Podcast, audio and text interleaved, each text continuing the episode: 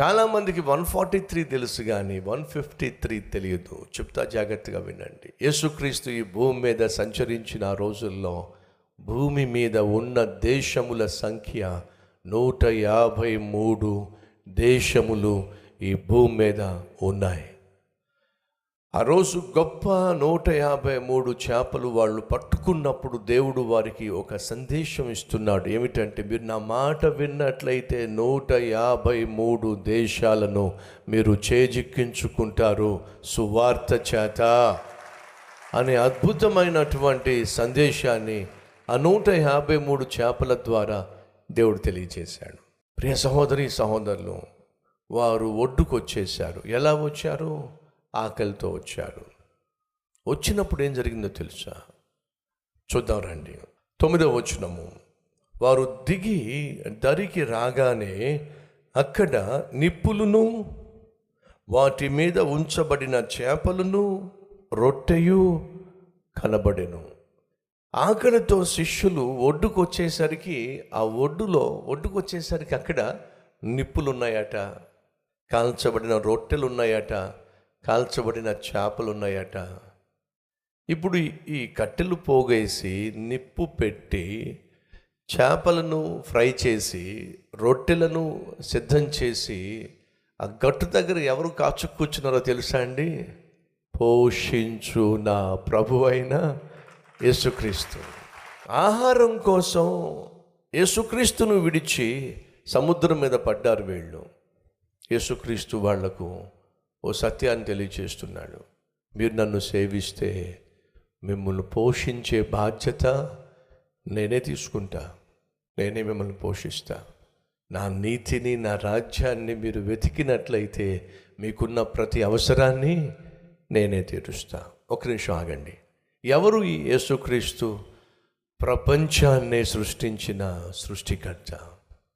ఎవరు యేసుక్రీస్తు ప్రపంచాన్నే పరిపాలిస్తున్న మహారాజు? ఆ రోజు ఏం చేశాడో తెలుసా అండి? వంట చేశాడండి. ఎవరి కోసం వంట చేశాడండి? తనను కాదని తన పిలుపును వలదని విడిచిపెట్టేసి పాత జీవితాన్నో లేక పాత వ్యాపారాన్నో ప్రారంభించడానికి ఏసైకు దూరమైపోయిన వారిని కూడా ఎంత ప్రేమించాడో చూడండి. వాళ్ళ కోసం యేసుక్రీస్తు ఒక వంటగాడి రూపం ఎత్తాల్సి వచ్చిందండి. ఆయనే వంట చేశాడండి. అమ్మ సహోదరిలో ఒక అద్భుతమైన అవకాశం దొరికింది మీకు. మే ఆయనతో చెప్పండి. మొదలు పెట్టండి ఏమిటి? అదే వంట మొదలు పెట్టండి ఏమనుకుంటున్నావే నువ్వు? ఏసయ్యే చేశాడండి వంట. మీరు చేయటం ఏదైనా తంటానా? మొదలు పెట్టండి సతీష్ అన్నయ్య చెప్పాడుగా ఎంత చక్కగా ఏసయ్య వంట చేశాడో ఆయన చేసినప్పుడు మీకేంటండి? ఇక మీ పని అయిపోయిందిలేండి. ప్రియ సహోదరి సహోదరులు ఏసయ్య ఎంత మంచివాడు. సర్వ సృష్టికర్త అయ్యండి కూడా. తాను ప్రేమించినటువంటి తన శిష్యులు ఆకలితో గట్టుకు తిరిగి వస్తుంటే ఆయనే వంట చేసి పెట్టాడండి.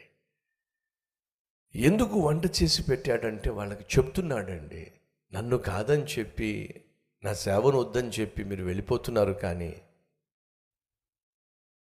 మీరు కానీ నా చిత్తాన్ని చేసినట్లయితే మీరు కానీ నా మాట విన్నట్లయితే నేనే మిమ్మల్ని పోషిస్తాను. భక్తుడైన దావీదు అన్నమాట జ్ఞాపకం చేసి ముగించేస్తాను. ఏమన్నాడు దావీదు? ఒకప్పుడు నేను చిన్నోడిని ఇప్పుడు నేను ముసలివాడిని అయ్యాను.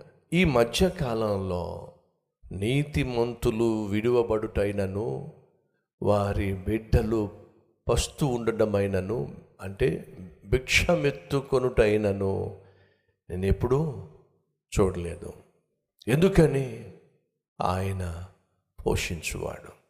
రే సహోదరి సహోదరులు మనం కావచ్చు మన పిల్లలు కావచ్చు మన తర్వాత రాబోతున్న తరం అయినటువంటి మన వంశతరం కావచ్చు వాళ్ళు భిక్షం ఎత్తుకోకుండా అడుక్కోకుండా ఆకలి మంటల గుండా వెళ్ళకుండా ఉండాలంటే ఏం చేయాలి?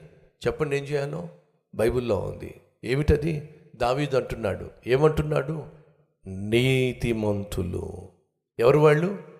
నీతిమంతులు. విడువబడుట అయినను వారి పిల్లలో భిక్షమెత్తుకొనుట అయినను నేను ఎప్పుడు చూడలేదు. మన పిల్లలు పిల్లల పిల్లలు చేయి చాచి అడుక్కునే వారిగా ఉండకుండా భిక్షమెత్తుకునే వారిగా ఉండకుండా ఉండాలంటే మనం ఏం చేయాలి? గట్టి చెప్పండి. నీతిగా జీవించాలి. నీతిగా మనం జీవించినట్లయితే యథార్థంగా మనం జీవించినట్లయితే మనం చేసే ప్రతి పనిని దేవుడు ఆశీర్వదిస్తాడు. కాబట్టి మనం పోషించబడతాం మన కుటుంబాన్ని పోషించుకోగలుగుతాం. పది మందిని పోషించే స్థాయికి మనం చేరుతాం. ఈరోజు మన మధ్య ఎవరైనా ఉన్నారా? నా లోపాన్ని నేను గుర్తిస్తున్నాను. ఈరోజు నేను కలిగి ఉన్న ఆర్థిక సమస్యలకు ఆకలి మంటలకు అనేక అపాయాలకు ఆపదలకు ప్రధాన కారణం ఏమిటంటే నేను చేస్తున్న పనిలో దేవుని చిత్తానికి వ్యతిరేకమైనవి జరుగుతున్నాయి. నా వృత్తిలో నా వ్యవహారాల్లో నా వ్యాపారంలో అవినీతికి చోటుంది. అపవిత్రతకు చోటుంది.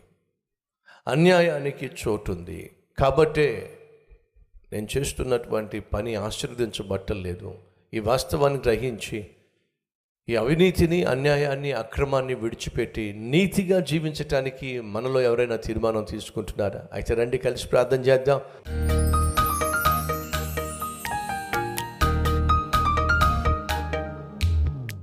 మహాపరిశుద్ధుడు అయిన ప్రేమ కలిగిన తండ్రి బహుసూటిగా స్పష్టంగా మాతో మాట్లాడినందుకు వందనాలు నాయనా. న్యాయముగా మా జీవితంలో తీర్పు నీవు తీర్చుట చూసి ఆయన నిన్ను ఘనపరిచే కృప మాకు దయచేయండి. అలాగే మమ్మల్ని పోషించే దేవుడు నాయన. నీతిగా జీవిస్తే చాలు. మమ్మల్ని పోషిస్తావు మా బిడ్డలను రాబోయే తరాన్ని కూడా నువ్వు పోషిస్తావు. కాకపోతే నాయన మాలో అనేక సందర్భాల్లో నిన్ను విడిచిపెట్టి వెళ్ళిపోవడం వల్ల నీ చిత్తానికి వ్యతిరేకంగా వ్యవహరించటం వల్ల వ్యాపారం చేయడం వల్ల ఆర్థికంగా చితికిపోయి ఆరోగ్యాన్ని కోల్పోయి కనీసం కుటుంబాన్ని కూడా పోషించుకోలేని నాయన దుస్థితికి చేరిన వాళ్ళు అనేకులు ఉన్నారు. సూటిగా వారితో మాట్లాడాం ఇది మొదలుకొని నాయన మీరు ఆశించినట్టుగా యథార్థంగా నీతిగా జీవించే కృప మాకు దయచేయండి. యేసు నామం పేరట వేడుకుంటున్నాం తండ్రి. ఆమె